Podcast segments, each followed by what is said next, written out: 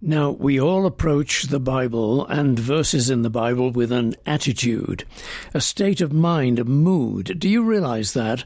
Um, it's not only an issue of faith, it's also, well, that faith affects our mood. But without that faith, there is an attitude that may lead you to resist what you're reading. And here's one of the verses that might do just that.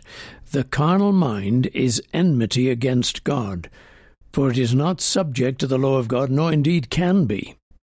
Well, this is Colin Cook, and how it happens. We'll explore this idea in a minute. Thank you for joining me today. You're listening to the good news of the gospel as described in the book of Romans, and uh, we go through this book each year uh, or so and explore how the go- what the gospel is and how our faith trusts and believes.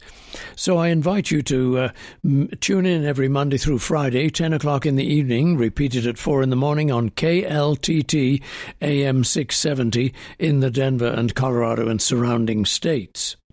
So we're exploring Romans chapter 8, this chapter that speaks of life in the kingdom of grace as freedom from the power of death and the judgment of death.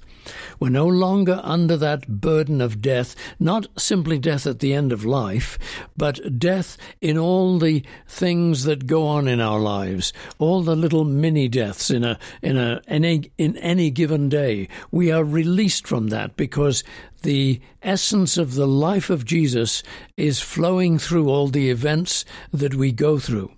But then, but this verse sort of maybe throws a curveball, do you think? Verse 7 of chapter 8 Because the carnal mind is enmity against God, for it is not subject to the law of God, nor indeed can be.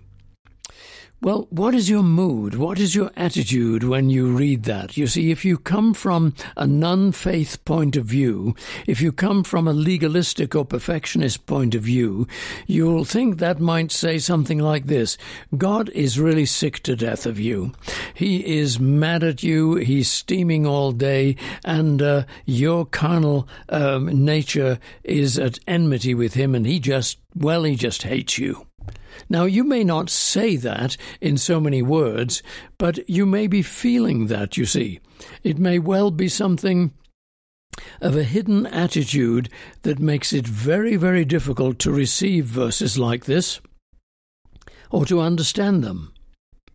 But what does it really mean? Well, remember what Jesus said. He said, If you, being evil, know how to give good gifts to your children, don't you think the Holy Spirit will give to those who ask Him? Now that's very interesting that Jesus could say that we were evil and yet still speak lovingly towards us. And that's important to understand. What this verse is saying is not God hates you. What this verse is saying is not um, you are totally unacceptable to God. What God, what this verse is saying is a matter of fact thing that human nature is at war with God. Paul himself, as you remember, said, Flesh and blood shall not enter the kingdom of heaven. Why? Is it simply because it dies and is subject to death? More than that, flesh and blood is out of harmony with God. Flesh and blood there is a figure of speech meaning uh, the natural, the human nature in which we live. It is out of harmony with God. So you see, we need to understand that if we want to live within the kingdom of grace where we are not subject to the judgment of death or the power of death. So once we understand it, then we say, ah, I get it. Okay, I live in faith precisely because my human nature does not live in faith. My human nature is at war with God. See, my human nature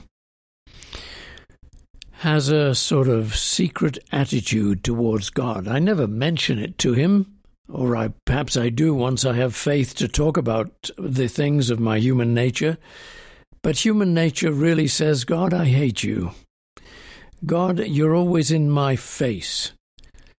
God, you always seem to ask from me what I can't give. God, you want things that I don't want. And so we are very suspicious of God. And we naturally think that He won't give us the best, that He will um, give us hard things, difficult things, and on it goes. It's a, a, a regular thing. Now we need to recognize that about ourselves.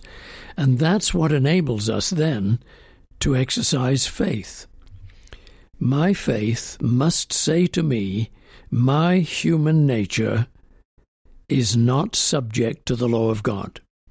My human nature does not find the law of God pleasing. My human nature is at enmity, at war with God. But then you see comes this beautiful thing. Just go back to Romans 5, verse 10. When we were enemies, that is, our human nature at enmity with God, when we were enemies, we were reconciled to God through the death of his Son. Now, just think of that. When I was an enemy, when my human nature was at enmity with God, God reconciled myself, me, to himself. He came in the person of his Son, Jesus Christ. He said, I'm going to take all the enmity that you have and all your warlike nature against me and all your sins and guilt, and I am going to suffer for them and die for them in your place and take the, your judgment upon myself, so that you can be reconciled to my heart, even while you're an enemy. Now, that's the nature of faith. It is an astonishing thing. We, therefore, are able to say, Lord God, today I am so sick and tired of everything that went on. I'm so irritated by that guy at work. I am so frustrated by all this travel I have to do to get home, and then I'm exhausted when I get home. I am so troubled and bothered by my children who don't seem to cooperate and help out. And on we go. And dear God, why don't you come through for me? You can talk all about that to God, and then you can say, And Father, I thank you that this enmity and irritation I feel towards you does not separate me from you because I am reconciled to your heart through your Son, Jesus Christ. Now you say, now you see, once faith kicks in like that, then the carnal nature, that is human nature, is irrelevant. Human nature does not have the power to separate us from God anymore, as faith operates based upon the truth that Jesus Christ is our reconciliation. He has taken our enmity. We are reconciled to God even while we are enemies.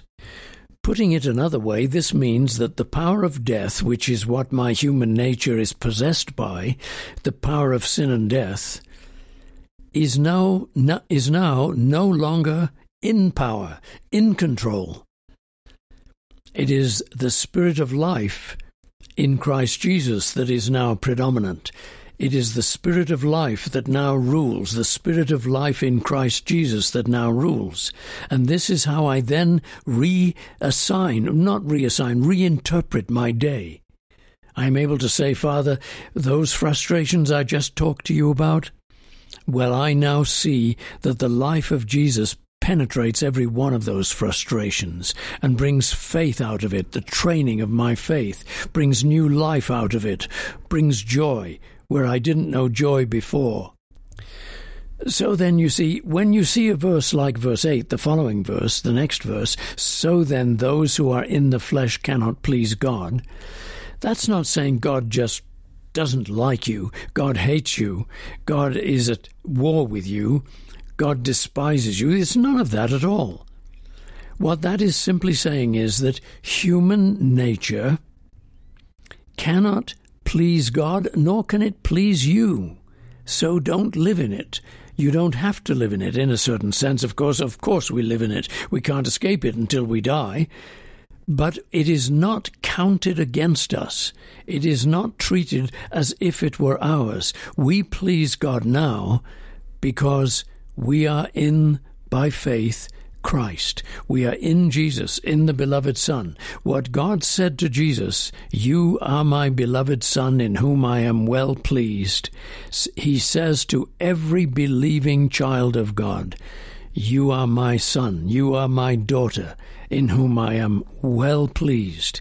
And so we go throughout our day, we experience all the frustrations, there's a sort of faith smile in our heart that says, Lord, I thank you that in spite of all this, nothing of this is against me, and nothing of this can separate me from you, because Jesus Christ is now my righteousness. The power of these many, many, many deaths is overcome.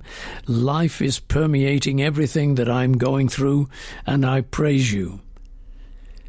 You see, then, this makes sense of those verses that I often refer to about praise.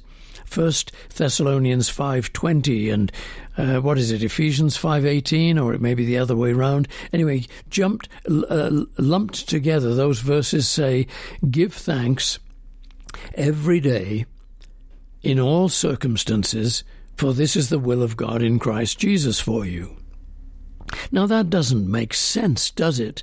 If you're just looking at the carnal, fallen world which is at enmity with him.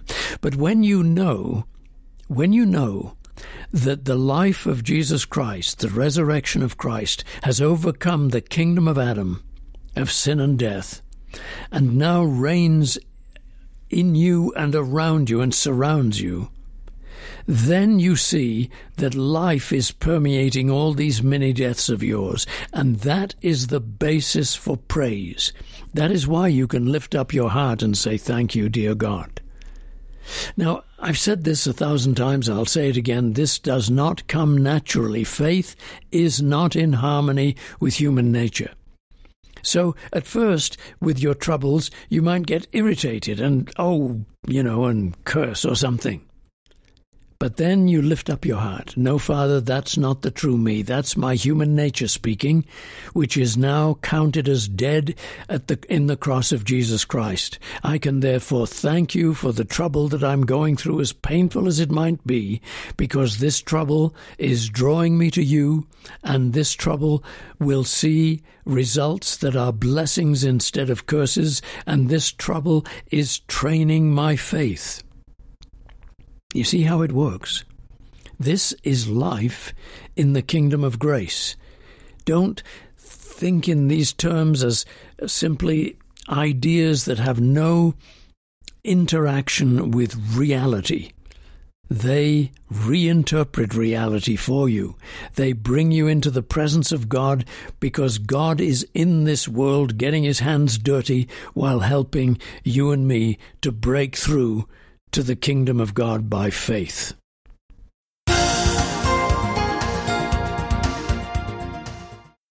Thanks for listening today. This is a broadcast, as you know, that is, what shall I say, uh, uh, listener supported. You know, some people actually think that I work for KLTT and they pay me. No, no, that's not the way it works. I rent space from KLTT. What kind of space? Not office space, airspace. I rent 15 minutes a day from KLTT to be able to broadcast. Well, that costs me $39 per 15 minutes, which is about $200 per week, Monday through Friday, and that's about 850 to $900 per month. So if you'd like to make a donation, send it to P.O. Box 366, Littleton, Colorado 80160. That's Faith Quest, P.O. Box 366, Littleton, Colorado 80160, or make your donation online at faithquestradio.com. Thanks, I'll see you next time. Cheerio and God bless.